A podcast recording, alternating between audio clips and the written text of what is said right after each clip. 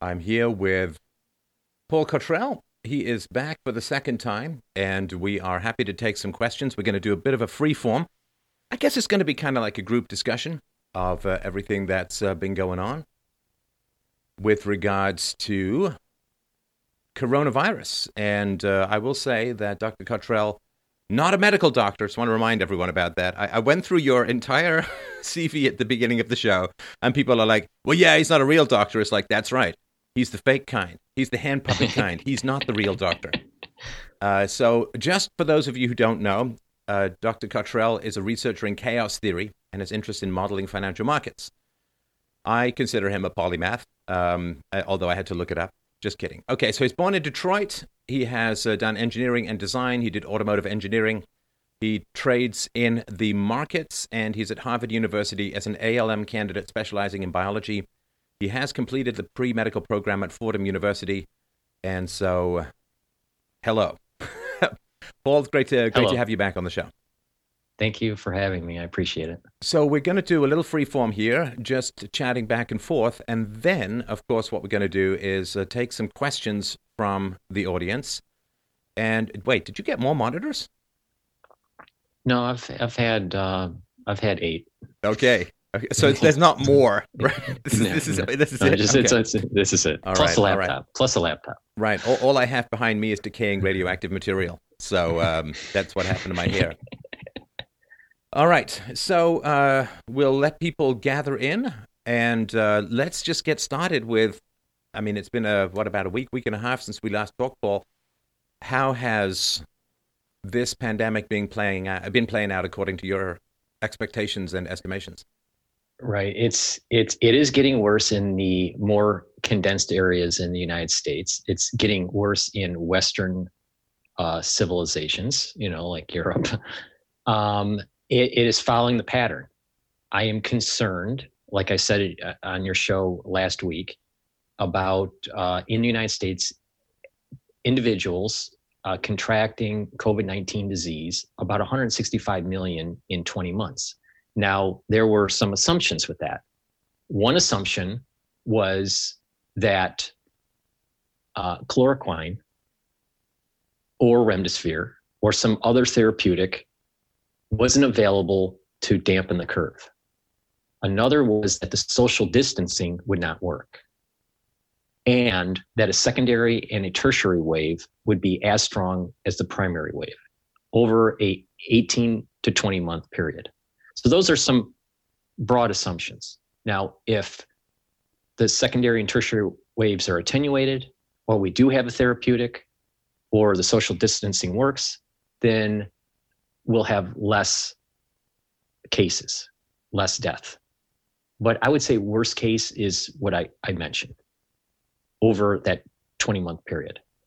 So Uh, we, we have are the, the relationship between cases and deaths. I just really wanted to sort of go over that for the audience as a whole. They're not directly correlated depending on how the curve is flat. So the the steeper the climb, the more deaths there will be because the medical system gets overwhelmed. I mean, there will be other reasons as well, but the, the major one, which we've talked about, is the, the steeper the curve. You know, it's sort of like um, you can take a loud sound, you just can't take a sonic boom next to your ear. You know, you, you can handle a bunch of smaller waves if you're standing at the edge of the ocean, but you can't handle a tsunami, right? So this is really what we talked about. Flatten the curve. It gives I mean, two two major things, right? One is that it gives us a chance to ramp up our medical response to the situation, and number two, it buys time for a possible therapeutic, as you say, or maybe a vaccine, or maybe some sort of magic bolt cure. Although, I mean, there has seemed to be some therapies that are, are quite effective, but you know, you can't just pull them out of your butt, right? It takes a quite a while to get your manufacturing up to speed with that stuff. Exactly. There is some uh, there's some light that or, or green shoots, if you want to use you know an analogy in finance, um, out there. Uh, chloroquine uh, is it it's for certain people it will work, and if it's applied early. Um, remdesivir seems to be moving along in its clinical trial. We don't know the the state of the of the vaccine yet. I mean, that's pretty pretty new right now, so we don't know how that's going with the, the clinical trial. The social distancing for certain areas of the country seem to be working. Uh, in New York, it's not.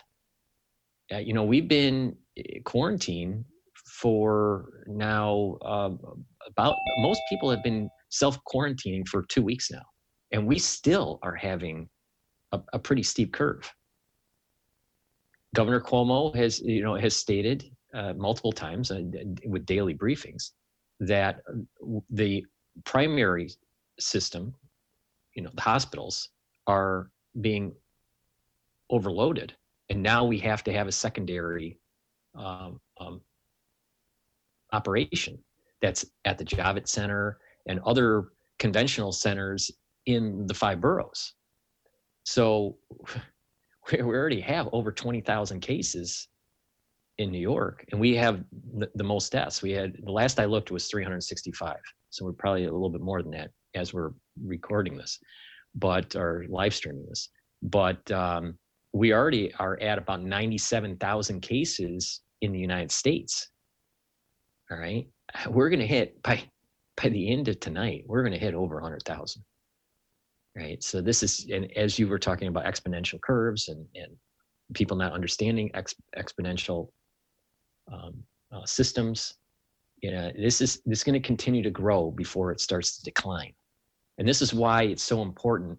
I, I was watching Steve Bannon's show. He has a, a show. It's actually pretty good, uh, called War Room uh, Pandemic, and he has guests on, and and uh, you know he's taken it uh, from different pillars also, as as as on my show too.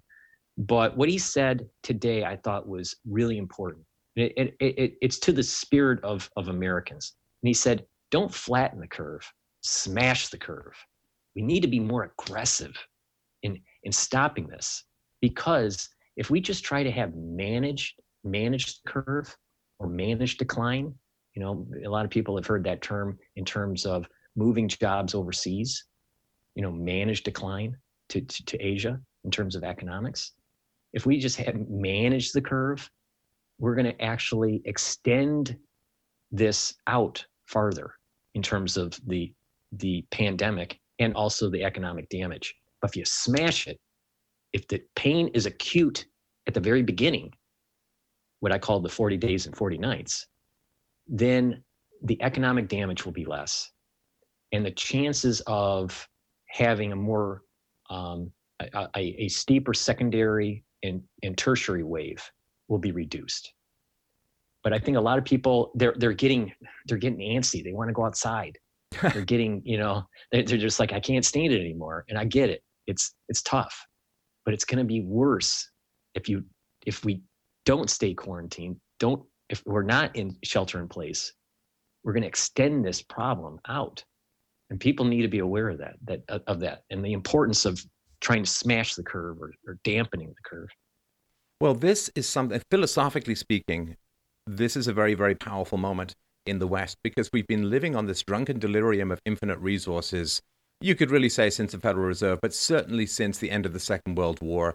We've been living on this fantasy that we don't have to make compromises, that we can just have everything uh, and the kitchen sink, that there isn't any need to balance things. Now, of course, a foundational principle of economics is all human desires are infinite, all resources are finite. So we've had this funny situation where people have gotten so used to uh, politicians being able to promise everything. We can have a welfare and a warfare state, and we're not going to raise your taxes enormously because it's all done through debt. Now it's like a toddler, you know, like so when like a silly little family story, right? So uh, I took my daughter to a museum um, many years ago. She was like three or four, right? And there was one of these 19th century drawing rooms, but it was behind glass, and there was a little rocking horse in the room and she wanted to go see the rocking horse, right? And she, you know, she started toddling or trotting towards it, and I said, "Whoa, whoa, whoa!" And but she didn't listen, and she ran into this glass. It didn't really do any harm or anything like that, but it really startled her. And that moment of like, "Whoa, where's our magic wand?" What do you mean we have to make compromises? What do you mean there's a balance between economic productivity and the spread of like why do we have to make tough decisions? And this seeing everybody kind of reconfigure their mental attitude to this reality, there is no solution we can balance our priorities. We can say, okay, well, we'll allow a certain amount of infection and we'll gain a certain amount of economic activity. Or we dial down the infection, we dial down the economic activity, which itself has life costs and problem costs and all, all sorts of issues and stresses and so on. And so to me, it's like this very strange wake up to reality, that we're out of the psychotic delirium where no tough choices need to be made. Like, what was it? I think it was Cuomo who was saying, we never put a price on human life. What a load of crap. That is absolutely not true. Have you never heard of insurance or the fact that we, we limit um, speed on highways to what, 70, 65 miles an hour, whatever? Yeah, you didn't, you bring that down to five miles an hour, you save 35,000 deaths every year in the US, but we, you know, then you cause more deaths because it takes forever to get goods everywhere. So sorry for this long rant, but I've really been sort of mulling over that stuff I've been yelling at that has been kind of drugged out of people's minds by by debt and manipulation and crushed down interest rates and all of that and money printing. It's like, oh, we're just we have no spine for tough decisions, and that's kind of a weird thing when when we, at least those of us who've known this is coming, at least in one form or another, been warning about people for years. You know, it, it dovetails into the phrase that Tom Brokaw said a while back um, several years ago when he wrote his book, The Greatest Generation, about the sacrifice um, that our grandparents made during World War II. I don't see the same backbone in in in in uh, in the, the the contemporary generation in North America. Uh, they don't they they don't have the same the, the same backbone. There's, so uh, but hopefully going through this it'll ac- actually toughen us up and maybe uh, something positive will come out of this that that this um, this uh, egoism this self-centeredness uh, will start to erode and will be a, a, stronger people being able to withstand and and and and take responsibility like you you know you you you had a, a, a recent publication about taking responsibility you know people need to realize that we're in it together. We need to help each other, help our neighbors, but we also have to take individual responsibility. And uh, if everyone did that, there would be a Nash equilibrium that takes place, and the whole society rises up to the occasion. We can do this. We've done it before, but you know, it's just contemporarily we're used to this hit a button and you immediately get something. You know, well, politicians, this is going to take yeah, some time. Politicians can't sort of fudge their way out of this one because this is basic biological reality. And I'll try not to get all kinds of ranty and, and get all this foam on the screen or anything like that, Paul. But good lord, the people who are comparing this to World War II, oh my god! Like I, you know, with all due sympathy for the people who are sick and the people who are dying, of course, right? But you go to some guy in 1939 in the UK or 1941 in America and say, okay, here's your choices, man.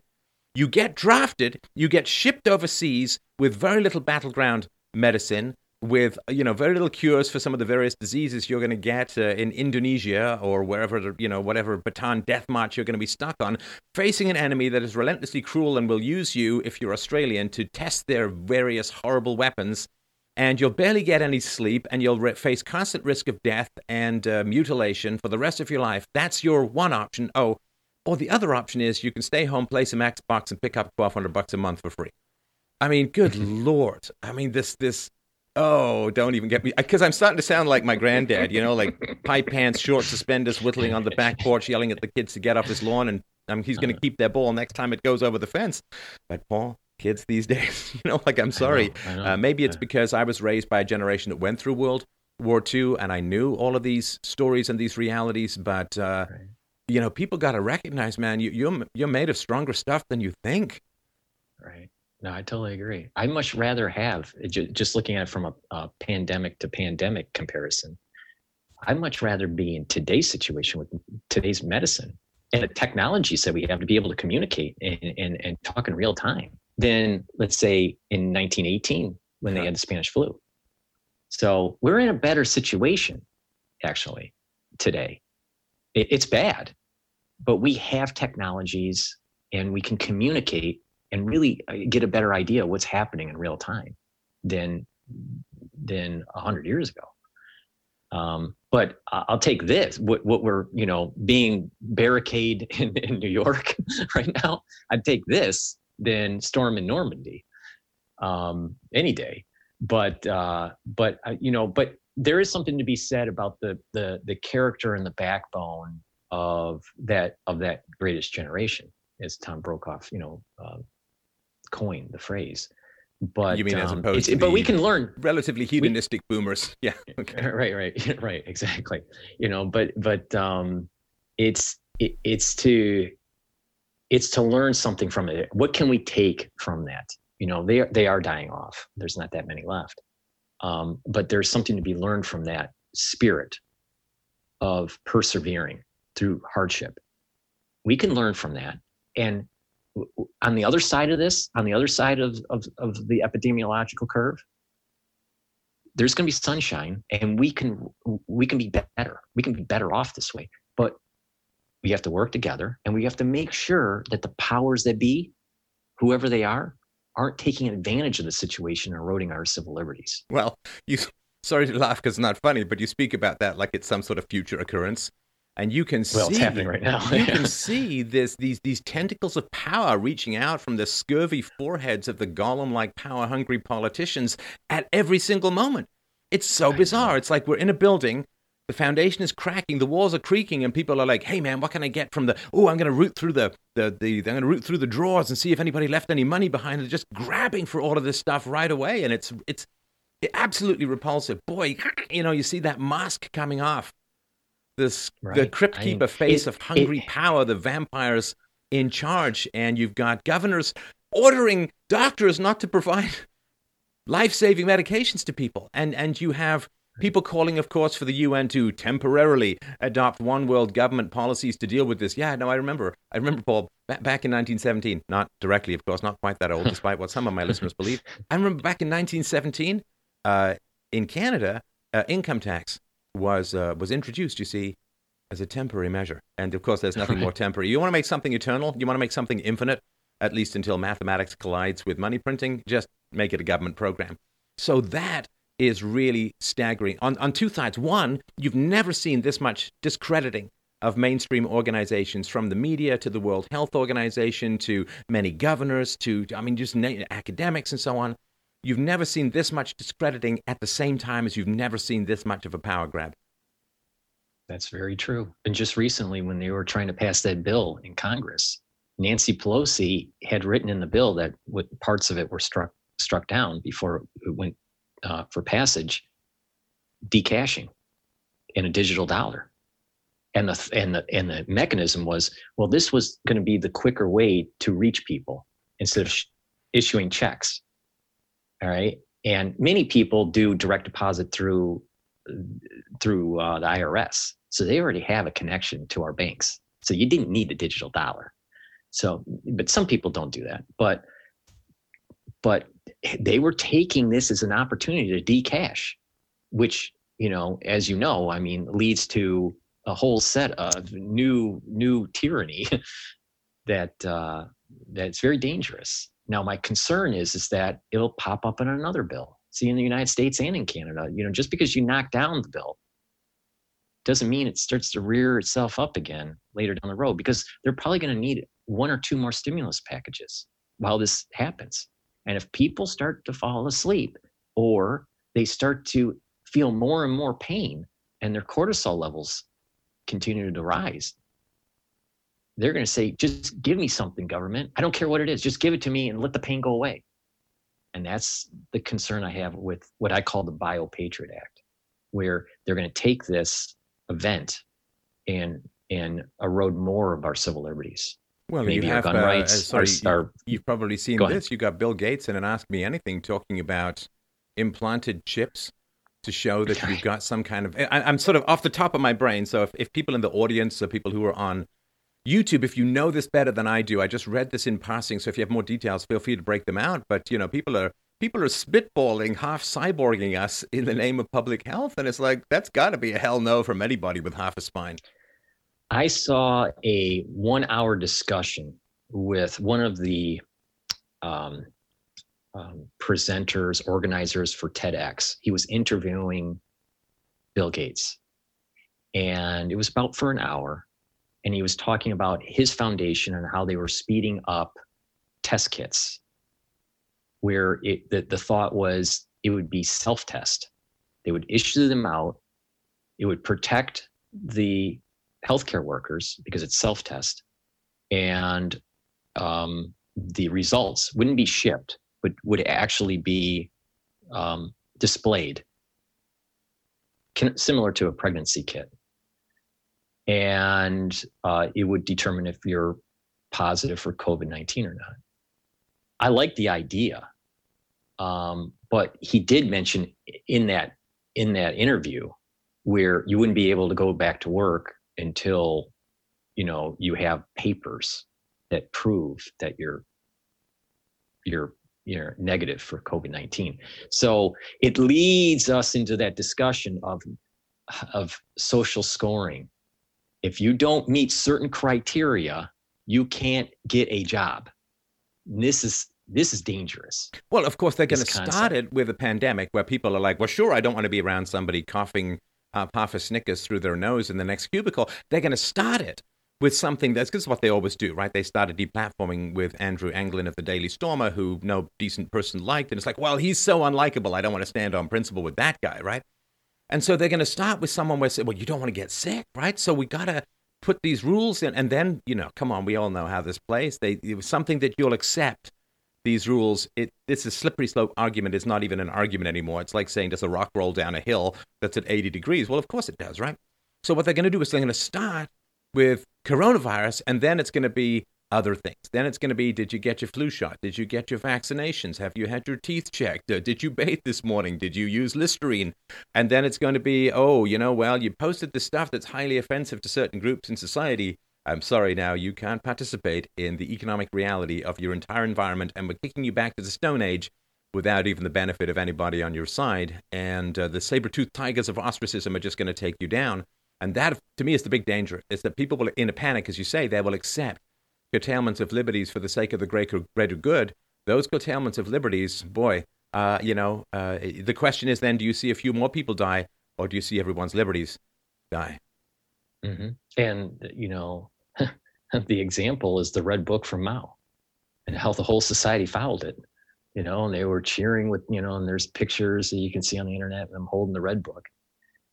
You know, it's it's scary. It really is. It, but hopefully and i've been trying to promote it and it's very hard but trying to promote this idea of get engaged and and tell your representatives that you're awake and that you, you don't want the decashing you don't want the erosion of the civil liberties. You don't want forced vaccinations. You want a more open society. You don't want the the police officers and this this came up on glenn beck's show uh, two days ago Canada and the United States has um, um, uh, a lot of manufacture or has two major manufacturers of drones, and the police officers in Canada and in the United States are ordering these drones.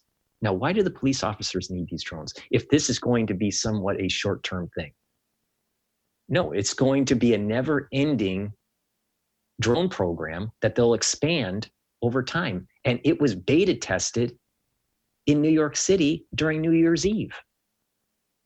They used drones to to to surveil Times Square. So I, it's just like people just need to wake up and say, no, our police officers, yes, need to be supported and they need resources, but they, they shouldn't be uh, armed like the military. You know, they shouldn't have tanks and they shouldn't have, you know, air you know air defense weapons you know, you know, you know well no but to so be fair it is an airborne virus and i'm fairly sure that a sniper bullet from a drone will will take it out on its path to whoever is disobeying the local social rules. Yeah. now so okay let's let's tinfoil it up for a second and i say that knowing that that's a pre- prejudicial phase and also while i'm touching my face but anyway um let's it's okay i haven't left the house. So so unless it's burrowing in through termite holes i think i'm okay. So I've heard these stories online. I have not dug into them in great depth, and I apologize for putting you on the spot. If you haven't either, we can just move on. But uh, it seems like there was quite a rehearsal for a global pandemic that was going on last year, not too long before the Wuhan virus, the CCP virus, exactly. got out. Have you dug into that at all? Have you have you yeah. heard about that? What have you what have yeah. you heard? Okay, so I there is an uh, a simulation. All right, that took place on October 18th, and it was run by Bill Gates Foundation. It was called Event 201. Man, I thought Okay. Windows was a virus. Okay, go on. No, right. So Event 201. Now, there's a backstory to it.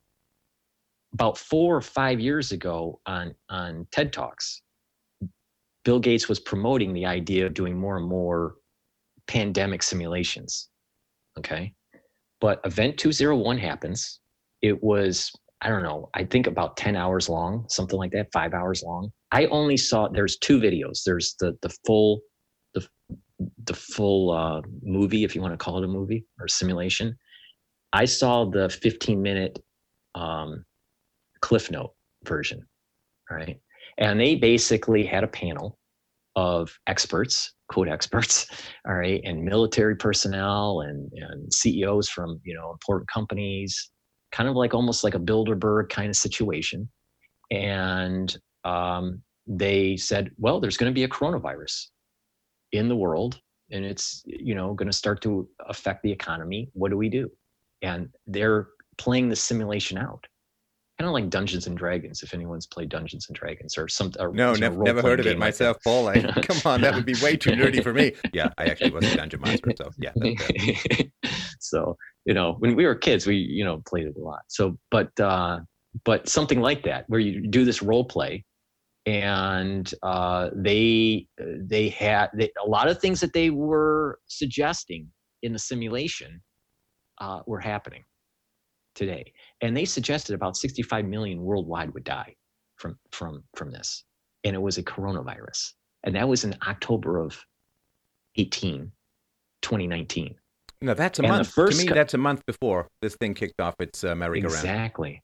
Exactly. Exactly. So We're going to put that in the what are the odds category. I- You know, like what are right. the odds that people who eat bats not coronavirus, even when Wuhan is 600 miles from the local bat colony, although it does happen to be the home of China's only level four biocontainment facility? Like, what are the odds?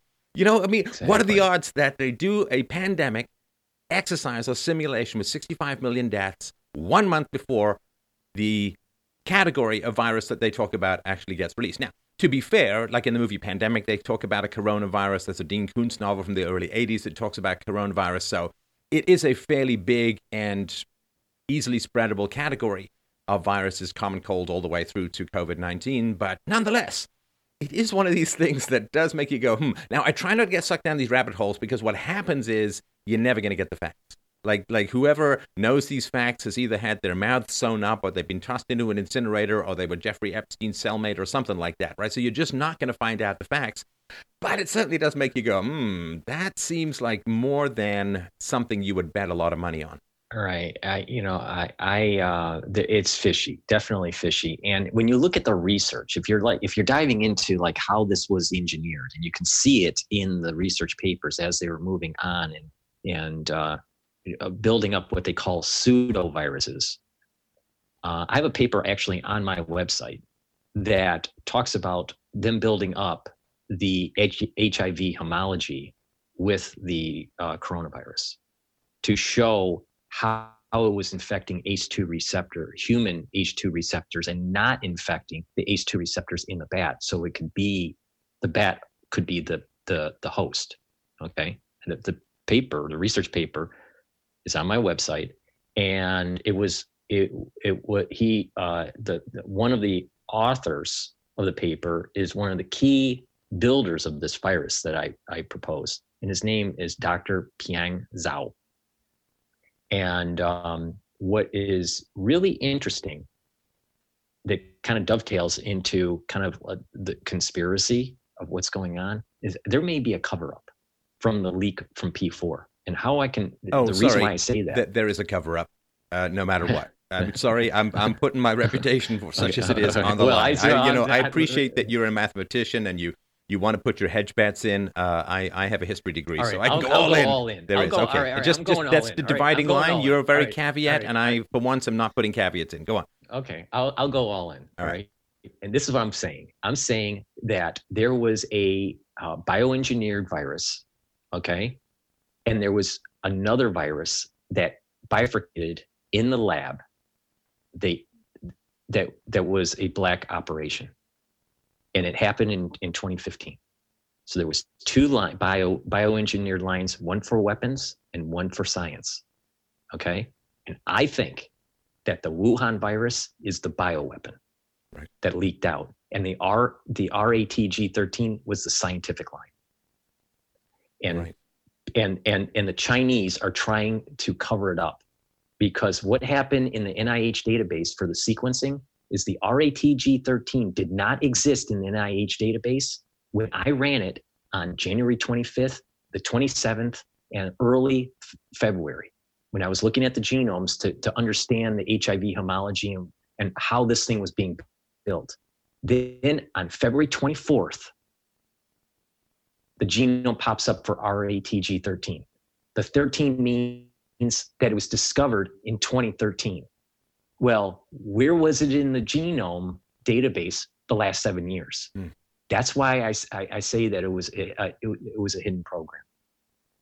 And then and then to, to, to make even things worse, they've updated the database where it's now saying March 24th. So they did something to the record. What they changed, I don't know. It, it may not be anything with the actual genome sequence. It could have been annotations of the record, you know, dealing with uh, with uh, professors that were involved or uh, different proteins that were added that were sequenced because they also sequence proteins, not just the, the genome. But there's something fishy because that genome just popped up this year.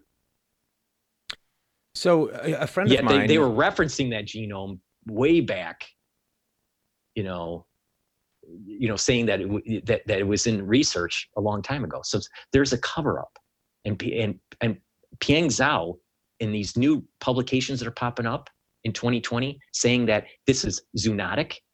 He his name keeps on popping up on these on, on these articles, but he's the one that's on the article that was that was published in 2008. That's on my website that proves that he's the one that put the HIV in the coronavirus. Yeah, so a friend of mine uh, who is well versed in this material, uh, I, I, won't sort of give out his name, but he's in a debate about the origin of this mm-hmm. SARS-CoV-2, uh, right? Mm-hmm. And so the mm-hmm. prox- from nature.com, there's an article called The Proximal Origin of SARS-CoV-2 that people are always quoting as a pushback against the idea that it's engineered. And he quotes from this and he says, thus the high affinity binding of the SARS-CoV V2 spike protein to human ACE2 receptors, is what you and I talked about at the beginning, what you talked about really, and I just tried to follow along, is most likely the result of natural selection on a human or human like ACE2 that permits another optimal binding solution to arise. This is strong evidence that SARS-CoV-2 is not the product of purposeful manipulation. And he says, since when is most likely the result of natural selection considered, quote, strong evidence? And uh, from the article, it says if genetic manipulation had been performed, one of the several reverse genetic systems available for beta coronaviruses would probably have been used. So here he says their argument seems to be, quote, this was not made the way we would have chosen to make it. Thus, it was not man made. And again, this all seems very flimsy. They keep citing the Wuhan fish market theory, which we know to be false. More than half the early cases had no connection to the fish market. There is also evidence of long distance transmission before anyone at the fish market was infected. And if you want to know where there are a lot of bat viri in Wuhan, the answer is the Wuhan Institute of Virology, specifically in the lab of Xing Yi. Xing, I don't, sorry, I don't know how to pronounce it. And he said this the, from the article this leaves the insertion of polybasic cleavage site to occur during human human transmission. You can explain that to me in a sec. He said, keep in mind their theory is that the virus accumulated its novel property after it jumped into humans. That is possible, although it is also possible that this happened in the lab. There are documented instances of laboratory escapes of SARS CoV 28. We must therefore examine the possibility of an inadvertent laboratory release of SARS CoV 2. He says, as we all know, wet lab and microbiology people make mistakes. I feel the most likely answer is that someone at the lab made a mistake. Whether or not the virus was intentionally genetically manipulated or not is a totally separate question from did it come from the laboratory that the paper conflates these two questions into one demonstrates a serious logical flaw in the paper. So uh, that's a, a, whole lot of stuff.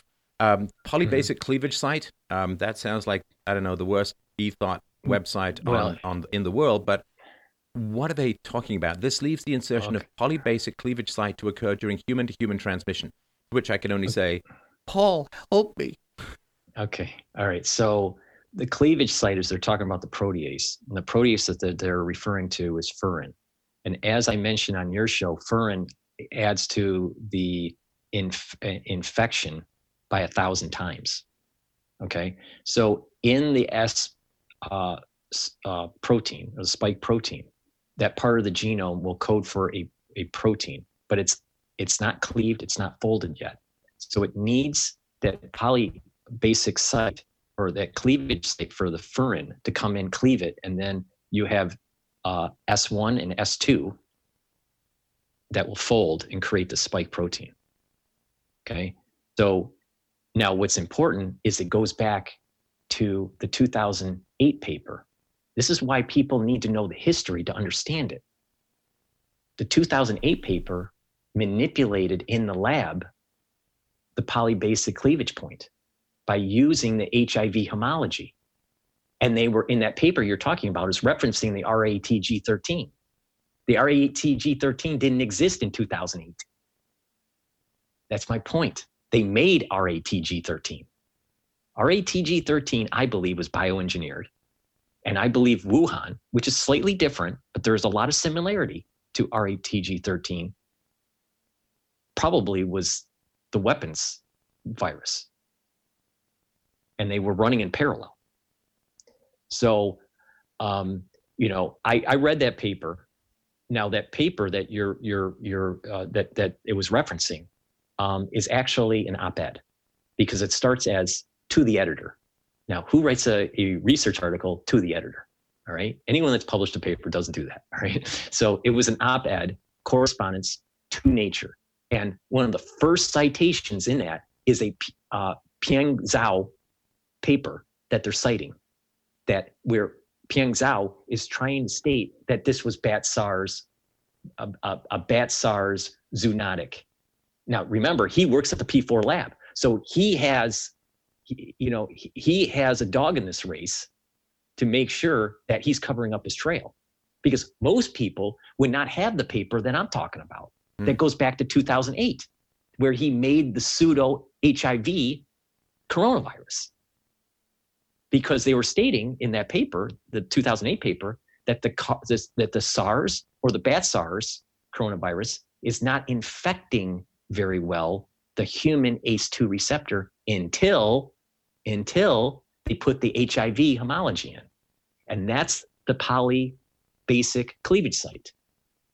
And the paper that you're talking about isn't talking about the GAG part. They're only talking about, I'm, I'm sorry, they're, they're talking about the GAG part of it. They're not talking about the the uh, uh, the glycoprotein 120, which is the other three inserts, which I'm concerned about because uh, G, uh, GP or, or uh, glycoprotein 120 is what attaches to one of the receptors that's doing the pinballing that I was telling you about.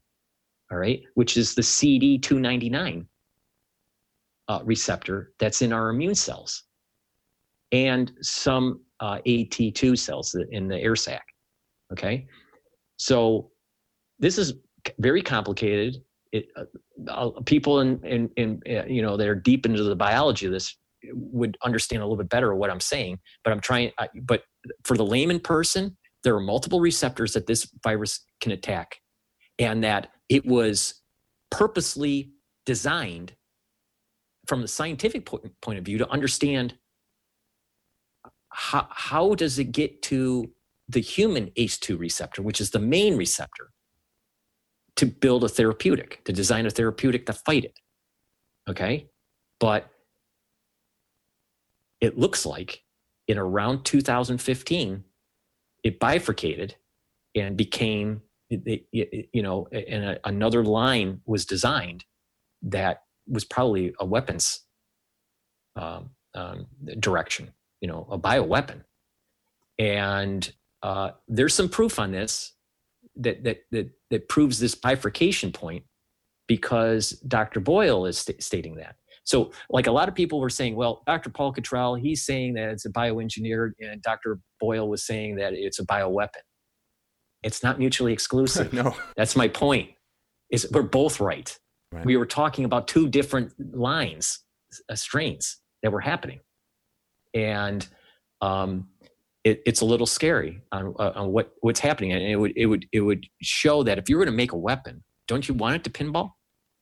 Don't you well, it's want a weapon to, against you the economy. I mean, it's not a weapon against people primarily. It's a weapon against the economy, and you don't want a weapon to kill people quickly because that's not as bad for the economy as we talked about not- before. Now let, let's talk that, about so- Wait, just let me. Yeah, yeah, go ahead. One, hey, one I interrupt people all the The time. CD Please feel the free. C, the C, the CD two zero nine and the CD two nine nine receptors, they're upregulated in Caucasians, not Asians, and elderly. Well, if you want a weapon, that's it.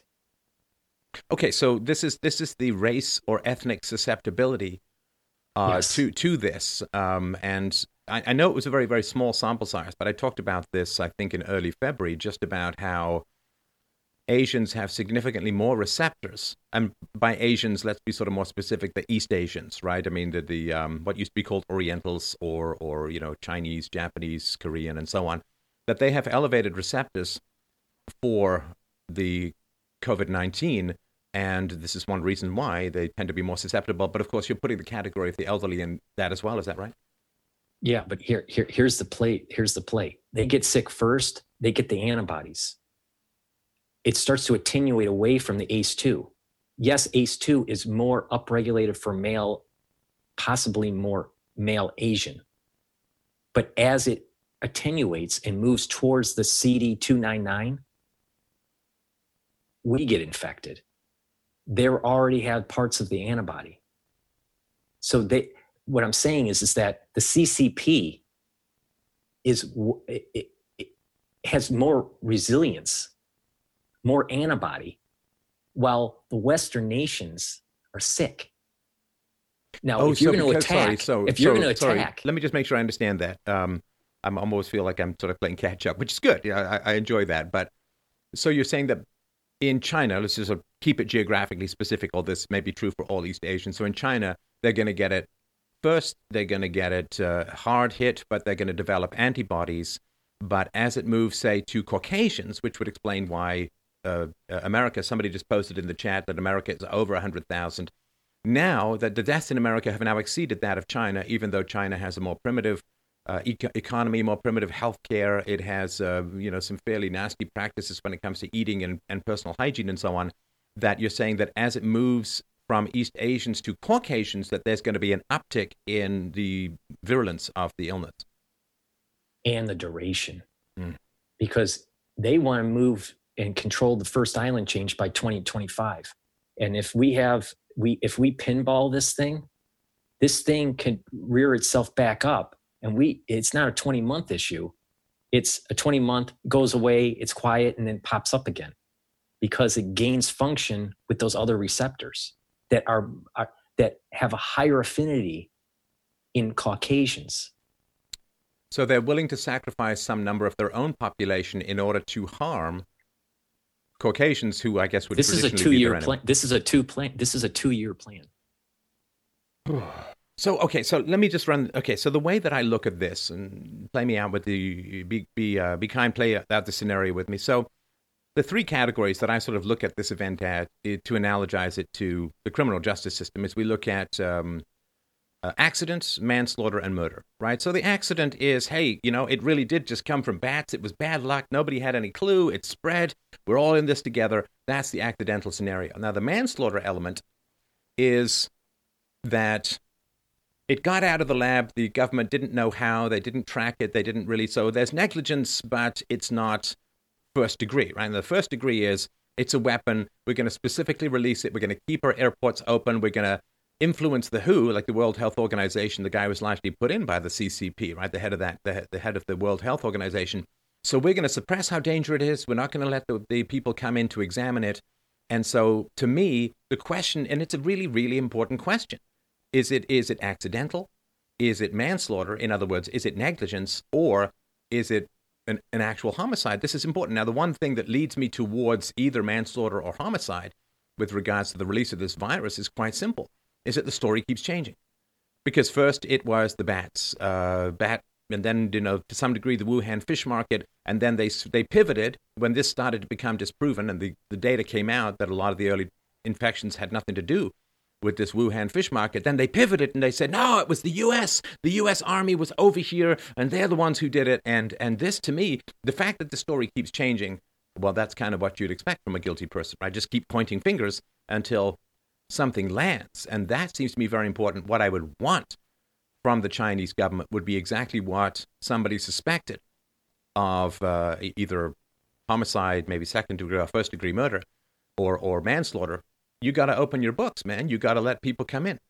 What they should be doing, of course, is letting independent evaluators go in to the Wuhan bio facility and they should have open books. It should be, you know, power of subpoena documents and and uh, and depositions. It should just be all an open book. But they're not doing any of that. And now that the virus is outside their borders and spreading throughout the world, China, what have they done? Well, they have closed their country to foreigners. And that imagine? to me does not look that this to me looks exactly like you would expect a guilty person how exactly you would expect a guilty person to behave. Exactly. Exactly. Can you imagine if we could if if if they admitted or the WHO said we have found proof that they they leaked out either accidentally or on purpose a bioweapon not just a scientific bioengineered virus, well, it would be an but a bioweapon. With absolute exactly. And it would exactly. be one of the greatest acts of war that has ever been initiated in the history of mankind. Yeah, exactly. Now, I if it was I like I said, there was a scientific line. There was multiple scientific lines, not just in Wuhan. There's around the around the world, but there was a bifurcation that that had a a, a bioweapons component to this, a, a line. Okay, I can't tell you for sure if it was on purpose that weapon, that bioweapon leakage, or if it was on accident. If it was on accident, like you said, it's you know it's it's it's manslaughter. Um, if it's on purpose, then it's first degree murder. Um, and it's but the and thing is, is that deep down, it does matter, but it, it but it, it does matter big time. Um, but when when people need to realize and we do this even in our governments we have weapons programs that are secret that people don't know about that could hurt a lot of people if it is accidentally leaked out all right and we need to have a larger philosophical discussion on where's the who's watching the watcher who who's who's making these decisions? No one. Nobody can watch the watchers. Yeah. I mean, yeah, we can exactly. talk about democracy you know, all we want, but if people don't know, they don't know, right? Right, right. So I mean, so we we're building up these these these these uh, weapons programs that could just kill everybody. You know, and I just like it. Just these these generals are almost out of control. But the good news is that the world has been spending trillions of dollars and decades of scientific intelligence trying to figure out how to alter the temperature in 100 years by 0.2 degrees. So that's where we've been really focusing our efforts. And, uh, and of course, the big fear this is what drives me nuts about the intelligence establishments, pretty much as oxymoronic as you can imagine, like military intelligence, but you know, you got to pick one, right? right? Is that right. what have they been focusing on? Well, they've been focusing on nukes. Basically, since uh, the Rosenbergs gave the secrets to the Soviets uh, in, in the 50s, I think it was, right? Or late 40s. So They've been focusing on the leader of North Korea and his nuclear program and weapons of mass destruction in Iraq. Meanwhile, I mean, China is basically cooking up a combination of Satan's armpit and the witch's brew from the beginning of Macbeth for decades. Hello? Anybody notice this? Yeah. We got yeah. Chinese scientists working away in labs, ferreting and pushing God knows what information and samples back to China. You know, it's one thing if they're ripping off a Justin Bieber CD, it seems quite another when they're taking West, West, Western expertise in bioweapons or bio horrors back to the homeland.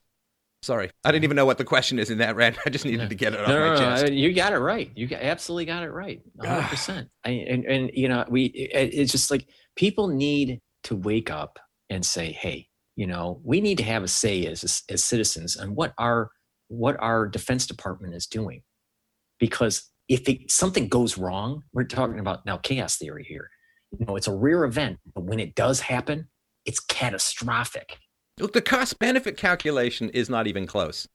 Like the right. cost benefit calculation, why are people, you know, it, it leads me down a complete rabbit hole because, of course, you know, the Georgia Stones, we got to get the population down to 500 million, the radical environmentalists slash communists who want to depopulate the planet because they saw the Matrix while stoned one time too many.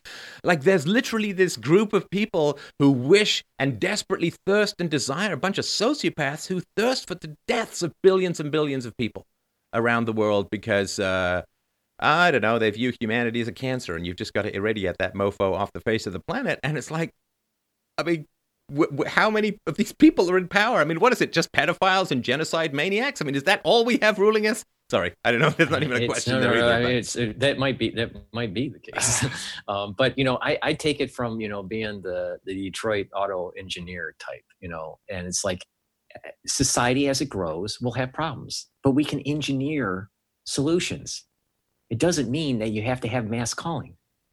You know, whatever the Good. whatever the social. Glad we're on, you know, we're on the same you know, page as know, far as no mass culling. We'll call that the, yeah, the you know, title yeah. of the show. I mean, but it's just it's idiotic for people to think that you you, you have to like reduce the population radically.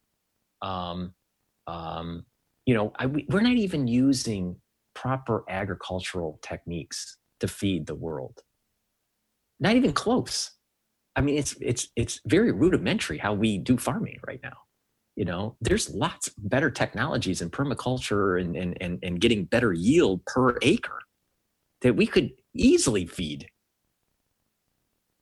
many times more than what we are now. But people don't think like engineers or system engineers. People oh, I've, I've really been, I got linear. so much. I got so much good stuff out of engineers engineers like this special autistic breed of like Vulcan based robots of truth uh, because I got so many great uh, arguments from engineers that really helped wake me up to how dangerous this was. Okay, let's let's switch gears for a second. Not much of a gear, I guess, and we'll we'll get to questions from the audience. Uh, I just wanted okay. to uh, point out just how enjoyable it is to me that that Paul is so much more popular than me on my own show. It's great. It's great. Well, you know, I guess people are looking for some expertise, which is great. But okay, so let's talk about what the oh, let's keep it family friendly. Paul, what the heck is going on in China? I mean, they claim to have beaten this thing, but it seems like they've got what eight million people missing from their cell phone rolls. Um, they've got sulfur clouds visible from space. Like, what the hell? Do you think? I know we're reaching a little bit over the uh, bramble bush of of uh, propaganda here, but do you accept or believe what the Chinese government is saying about uh, what's going on in China? No, I think they're covering it up. One because of the weapons program, and two, they're uh, uh, they're afraid to tell the, the the world at large how bad it really was. I believe it's more at the eight to eighty million infected uh, number in China. I don't believe the eighty thousand because United States have surpassed that. Just the United States, and we only have 330 million people, and we haven't even came didn't even put a dent in the testing yet. Well, and, and sorry to interrupt, but, but we also didn't billion, have we didn't have the Chinese New Year. It's the biggest human movement on the planet. We didn't have the Chinese New Year movement that occurred right at the peak of transmissibility at the early times of this virus. That's a good point. That's a good point. That's a good point. So they they they should have a, a very high number, very high number. And I don't believe the only three thousand deaths when there were there were lots of reports of 24 7 crematorium uh, throughputs. So eh, you don't do 24 7 for only 3,000 people. That's like a thousand a day, maybe throughput. And so I don't believe the numbers at all. I think that it's more than 100 times more.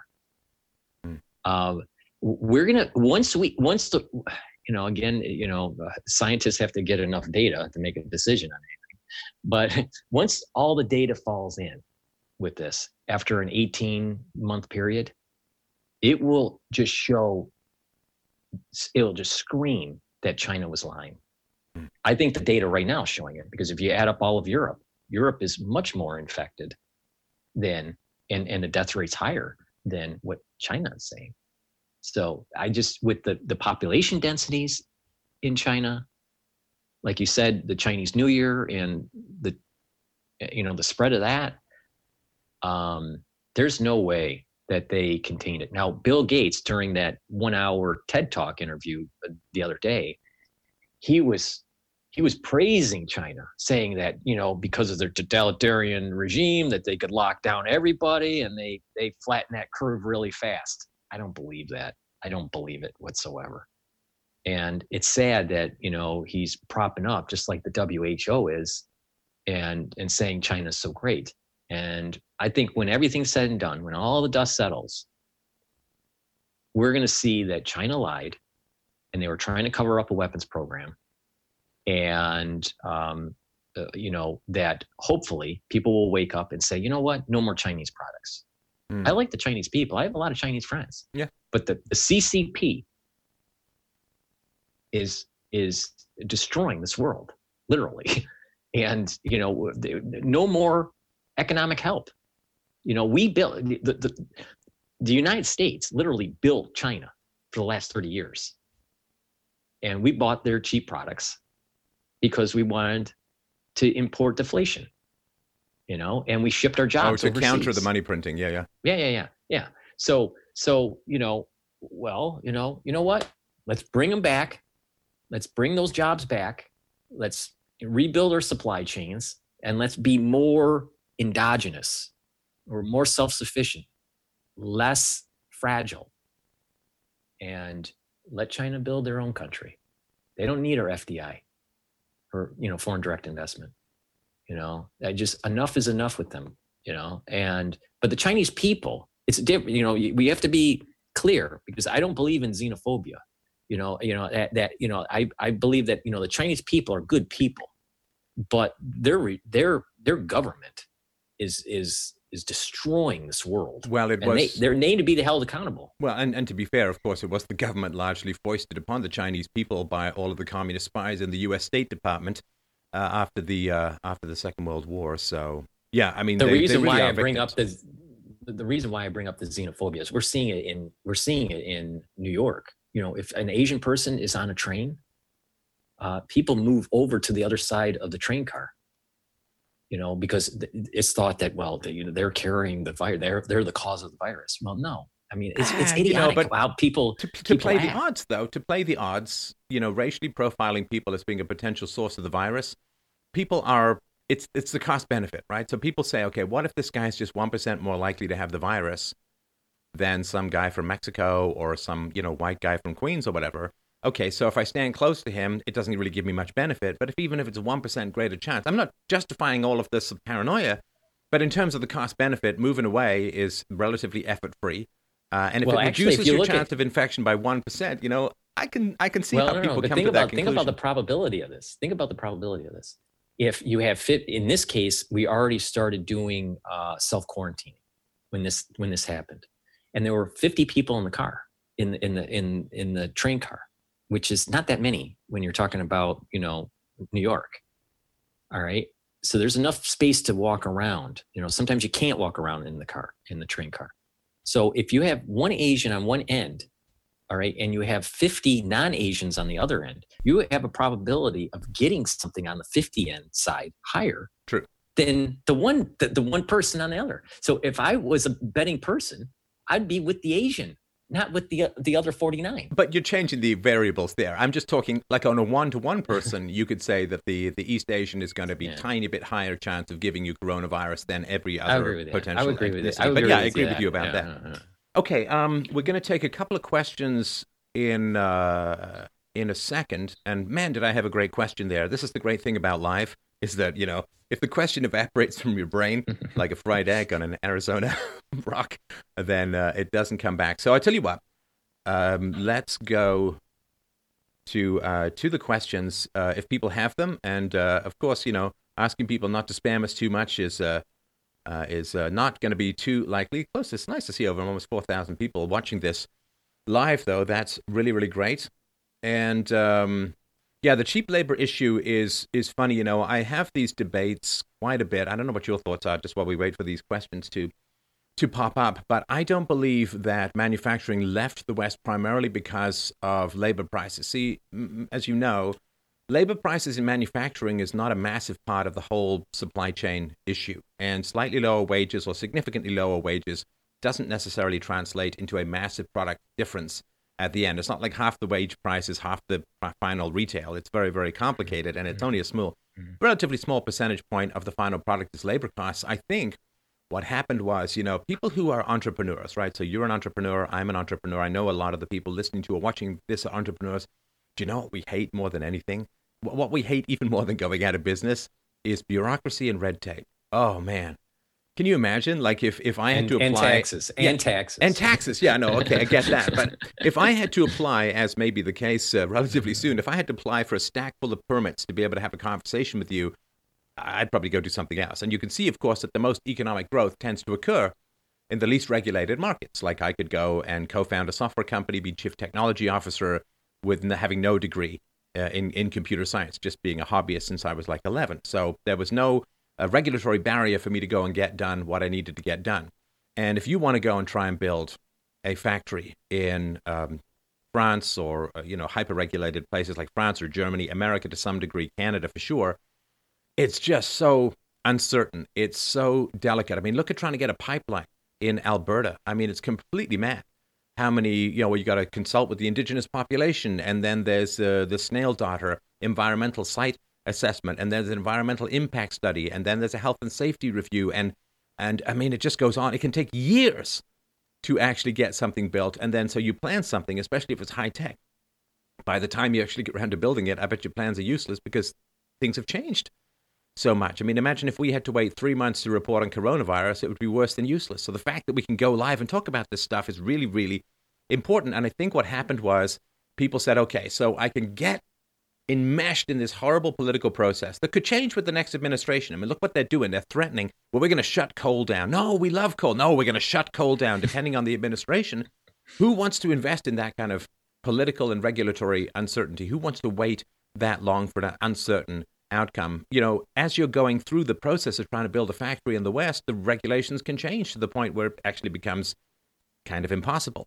At the same time as you're waiting to build a factory, stuff is flooding in from overseas, undercutting your market as a whole. And also, then you've got these crazy unions. And again, I've got no problem with unions at a voluntary level, but unions that have this power of the state behind them and they can shut down your business and prevent um, scabs from coming in. I mean, they're just holding you by the balls in a pair of vices and, and bear traps.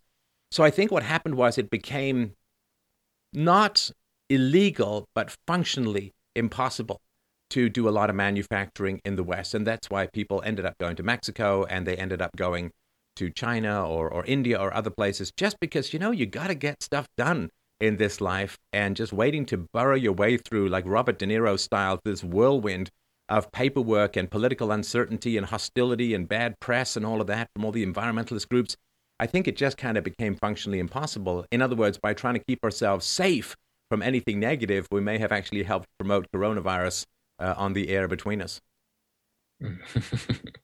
I I agree that uh, uh, I agree with the complexity of, of business and why it was uh, shipped overseas. Another com- uh, one other factor that you didn't mention was quality. Quality was really going down in the 70s and the 80s. Uh, in, in the West, of, you mean? Uh, having it, it, yes, in the United States.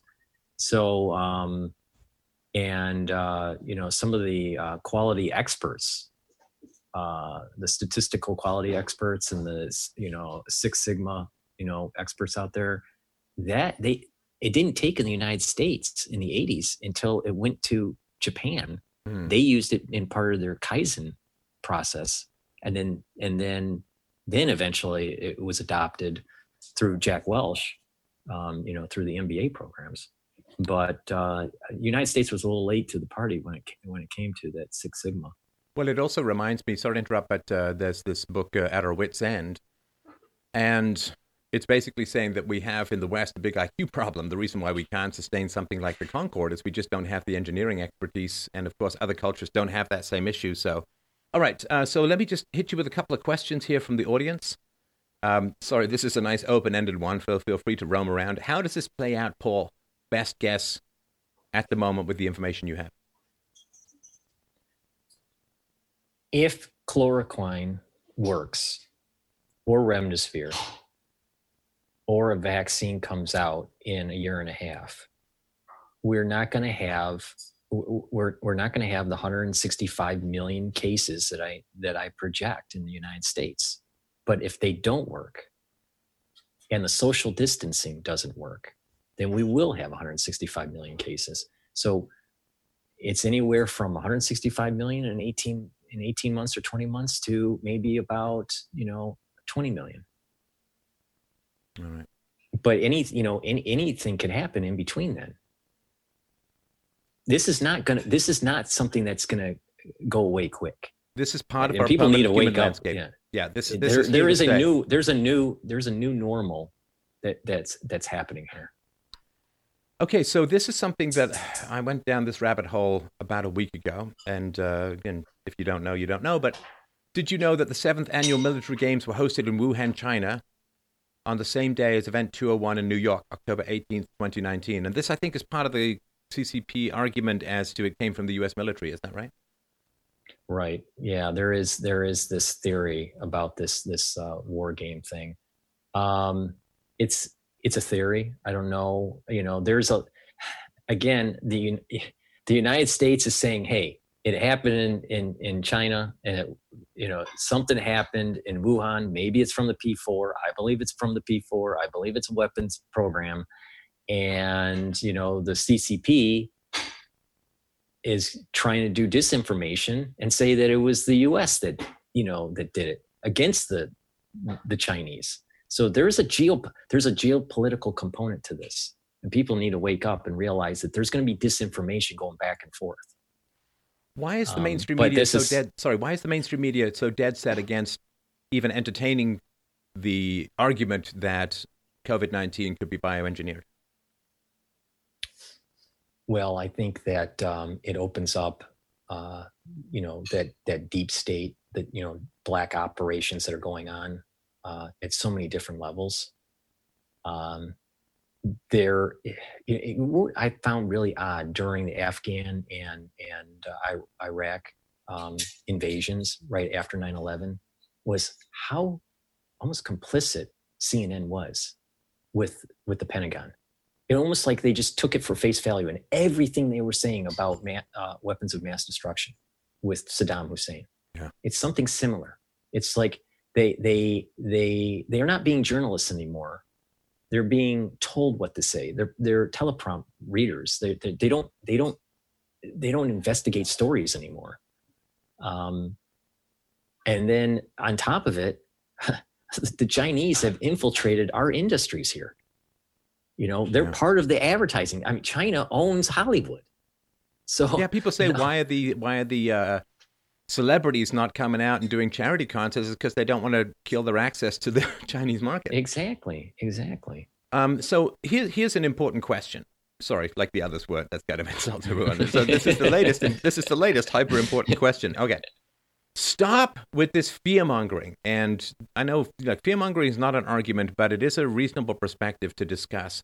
The statistics are being reassessed. So I think that this is in relation to the okay so I, let me just do a minor correction here so i talked about this in my live stream yesterday that some of the estimates of that came out of the imperial college in london went down from 500000 dead down to like 20000 right so um, that's significant it's a significant drop and yet um, the, the the fact of the matter is that this was a range and the high end was with no social distancing and so on right so a lot of people feel that the uh, earlier fear mongering or the earlier dire statistics did not play out in the way that things have happened so far. And therefore, we should be skeptical of warning or dire scenarios going forward. And as you've been tracking some of these, I wouldn't say reassessments, but people giving numbers based upon the lower end of prior estimates, how does that tie into what people do sometimes fear uh, see as, as fear mongering, like you know millions dead and 18 months and so on? Well, I think it's very important that any model, um, there, it, it's based on assumptions. And you've mentioned this on many, many videos about simulations. Anyone can simulate anything, and it's what the parameters you put in, right? And this was talking about global warming, actually. But in this case, I've stated that I believe that the numbers are going to be high if certain things happen.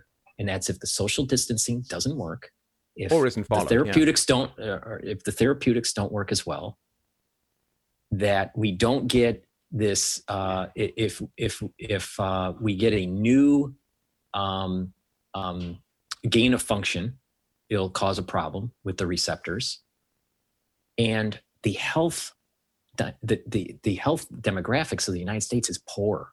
That's a fact all right?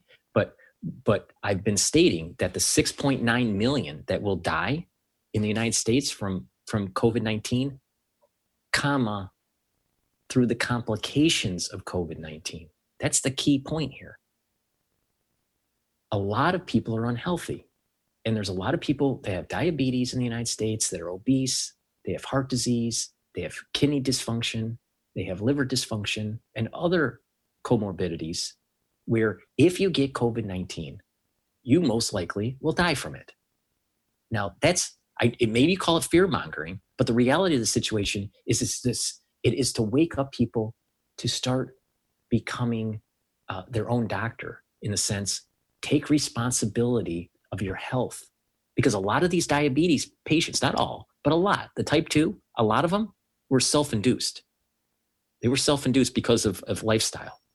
All right. So people may call it fear mongering. The reality is, is it's showing a mirror to the, the, the American public that because of your life lifestyle choices, you've actually caused the, the, your, the probability of, of, of uh, dying from this to increase like for for example my mother was you know a, a 40 year you know for 40 years she smoked all right she has severe copd severe copd she gets this she will die.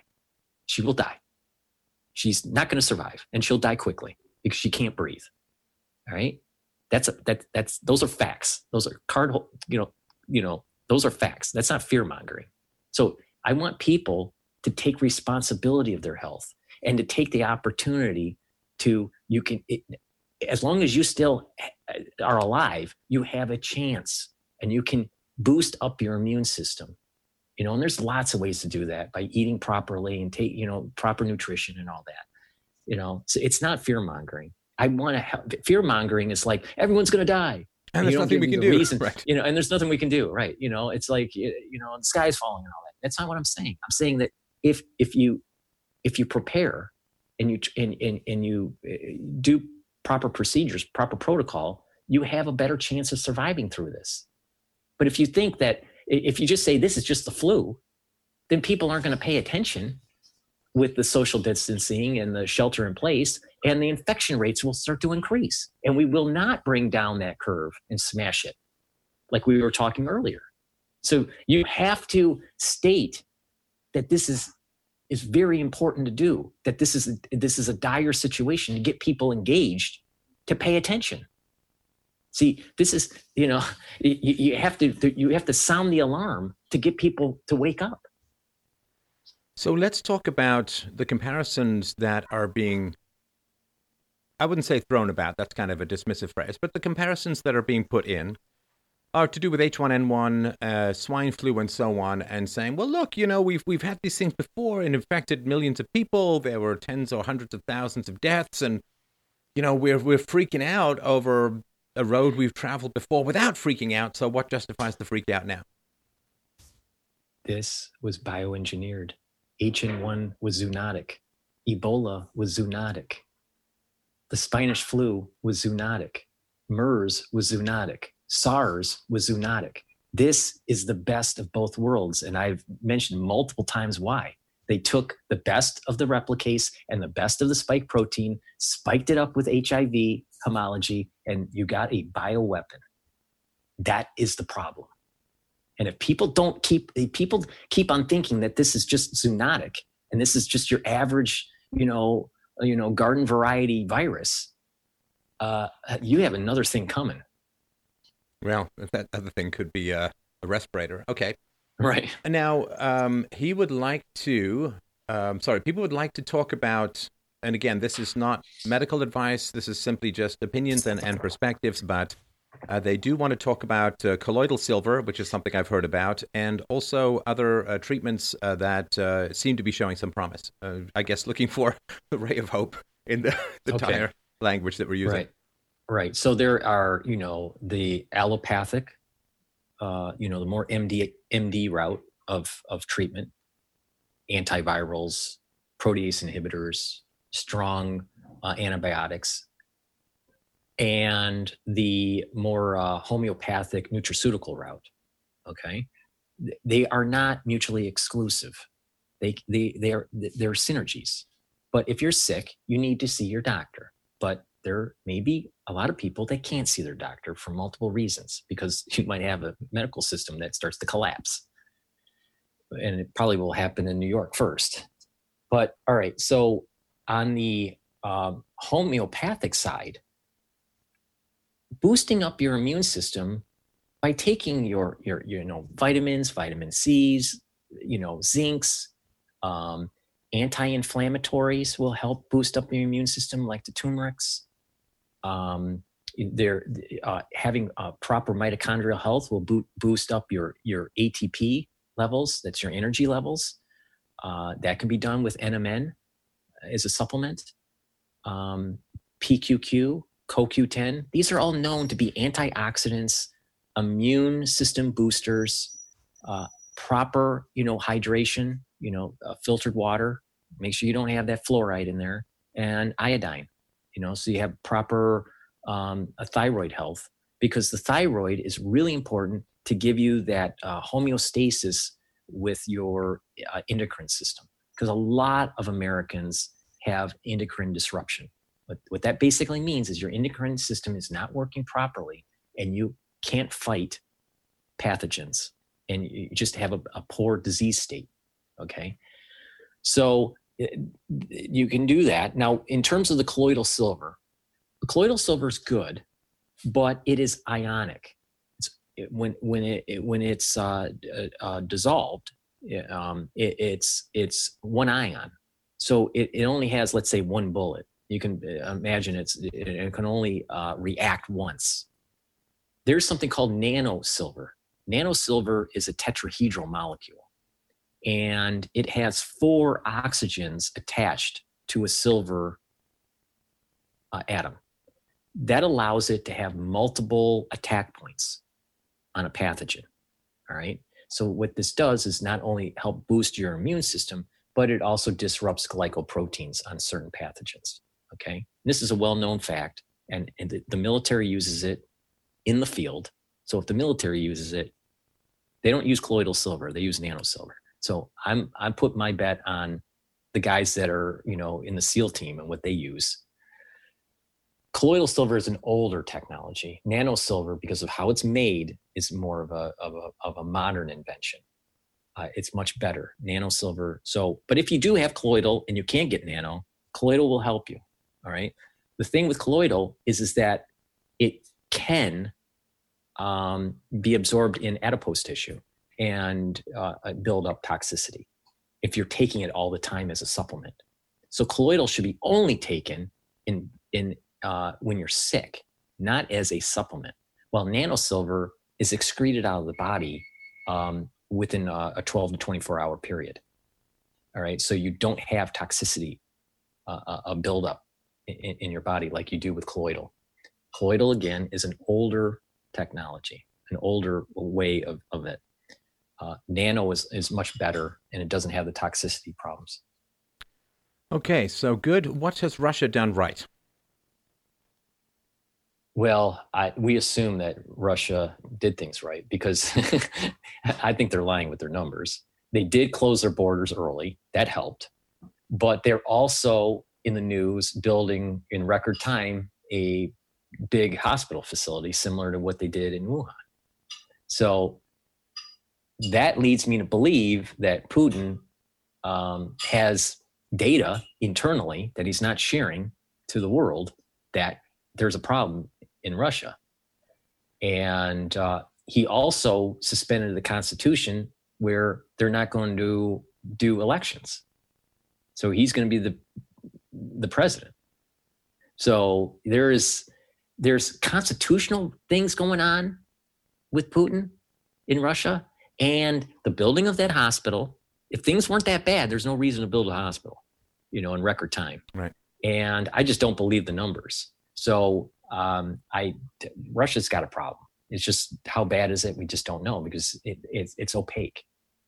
And I'm sorry to re- retread this, but um, I'm getting a lot of questions. Uh, this is from Caroline.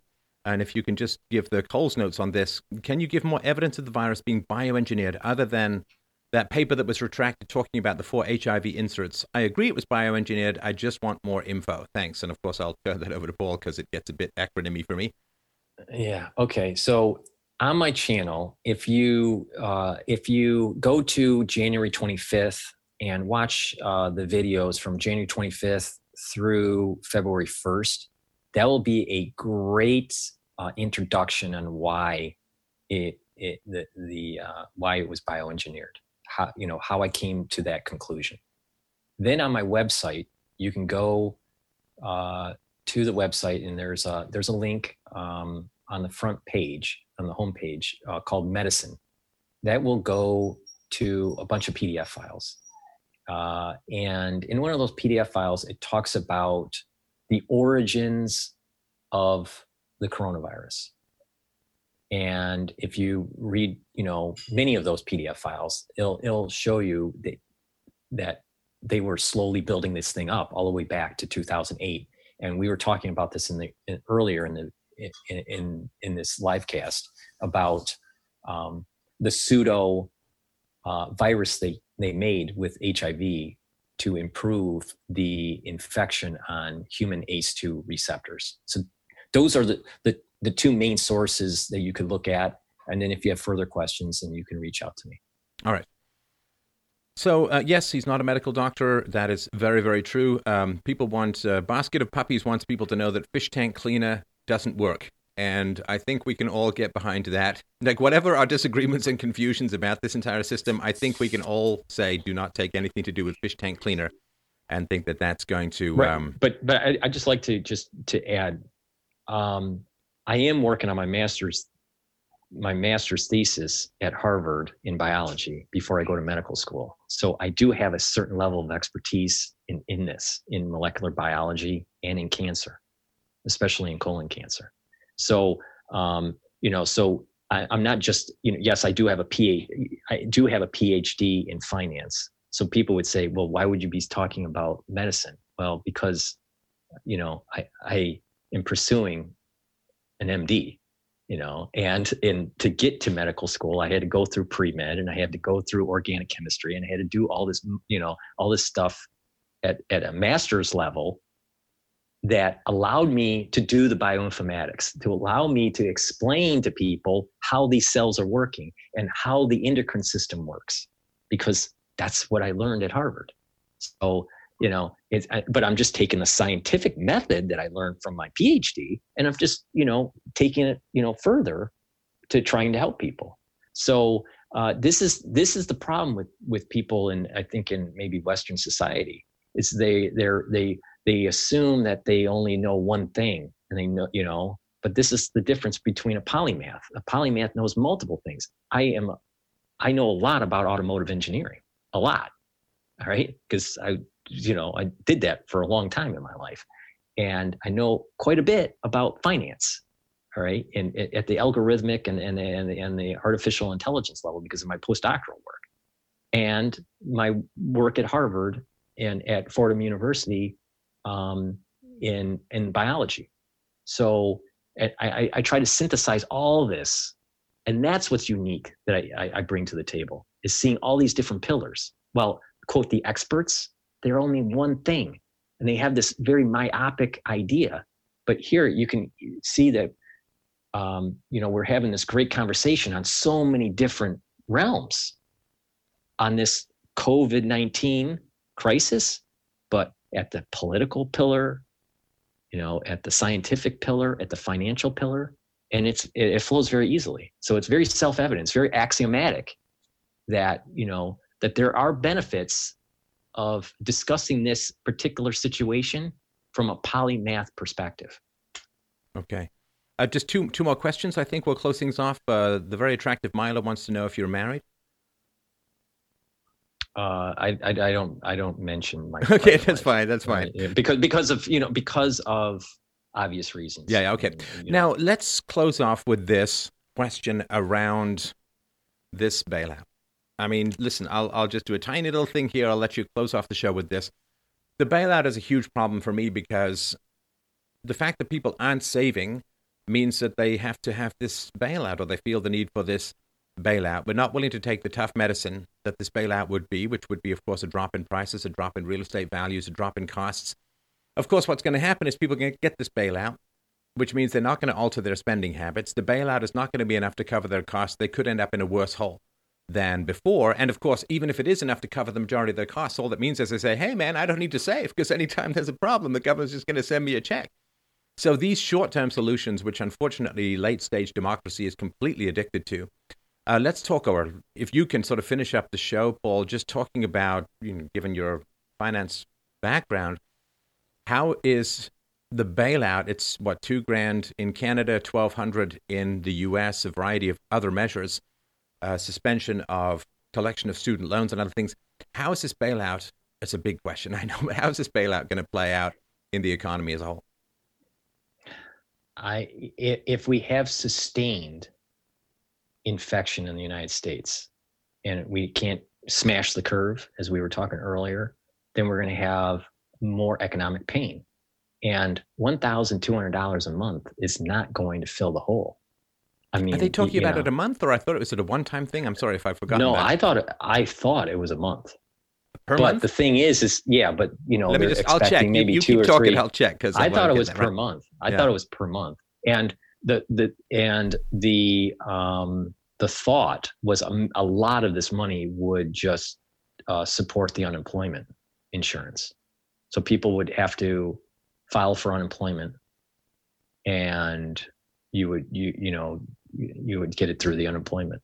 It's well north of 3 million people now, a million in Canada and 3 million plus in, in America. At least it was 3 million as of yesterday have applied for unemployment insurance. And uh, I guess those cheap TVs don't look so cheap anymore now, do we?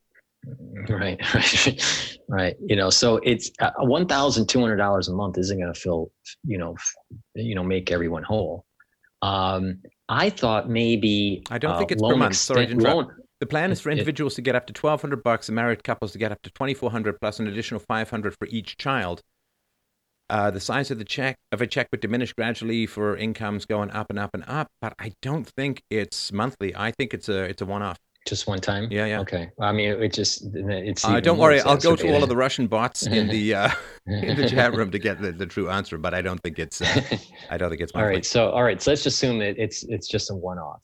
Uh, then um, it's even worse because people are not going to be whole and they're and it's the, economy isn't going to just turn on once this once the infection in your area goes away there's going to be an economic echo that's probably for six months or longer you know once once the virus is gone there's going to be an economic damage echo that takes place that may not heal we may not actually see the true healing of the economy until two and a half years from now. Mm.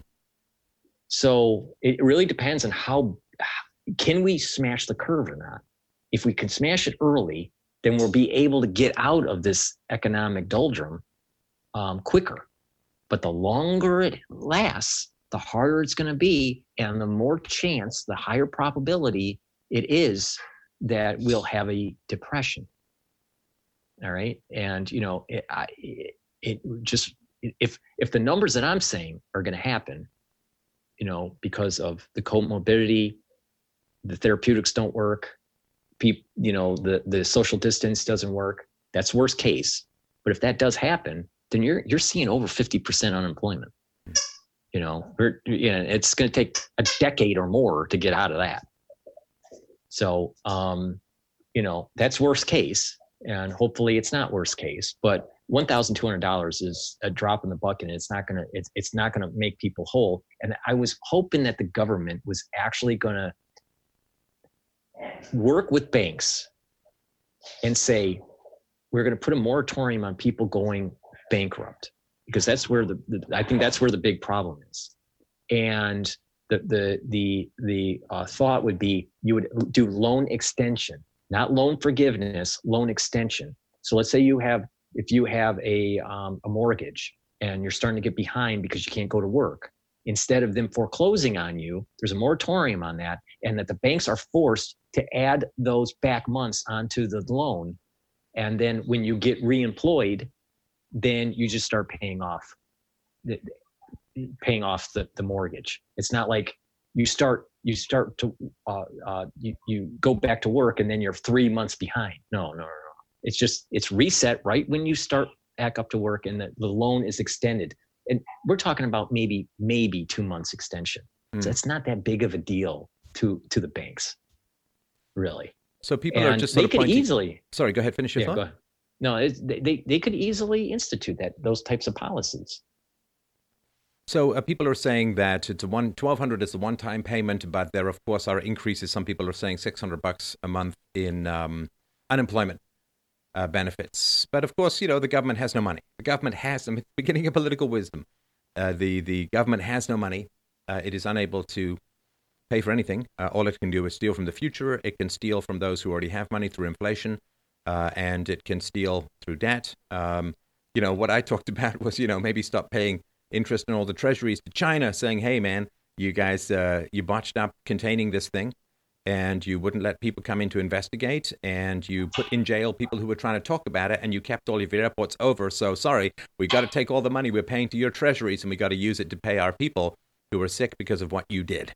But uh, that perhaps, uh, I know there's a lot of volatility regarding the. I'd love treasuries to become worthless because then people would actually have to start pay their own bills rather than putting my daughter uh, on the slave block of the international banksters. But anyway, all right. So uh, listen, uh, Paul, just tell people where they can get a hold of your vital statistics on the internet. We'll close it down. I really want to appreciate the thousands and thousands of people who came by to watch and uh, all, all, of the great questions. Uh, I will I will get a mod. I know we had a couple of couple of bots there with uh, some TNA picks. oh wait, no, sorry, that was me. But um, if you can uh, just uh, remind people uh, how to find your information on the internet, we'll close it down from here. And, and thanks again so much for your time. Okay, you, you can reach me on my YouTube channel. That's the place that I, I promote mostly my content, and that's just Paul Cottrell. I do have a backup channel called Dr. Paul Cottrell for obvious reasons because of YouTube and its its censorship. Um, or you can uh, go to my website. It's the dash studio dash reykjavik.com. All the links are in the description in my videos, so it's really easy. Just click the link. I know people don't know how to spell Reykjavik, and, you, and, you know you are you click. are a polymath in everything except marketing. Uh, just like to mention that, you know. And I, know, uh, I, I would also like to appreciate everybody who gave the life estimates of my IQ versus Paul's IQ. Uh, very very uh, instructive uh, for everyone. But Okay, thanks, Paul. Um, hope to have you uh, back again soon. I really, really appreciate that your work that you're doing, and uh, thanks again to everyone who dropped by. A great pleasure. Don't forget to check out my uh, debate tonight, or I'm actually on a, uh, a libertarian panel tonight on uh, a server. It's a Discord server. I'll put the link in this show. Uh, a great pleasure, my friend. Thanks again so much, and we'll talk to you soon. Thank you. Appreciate it.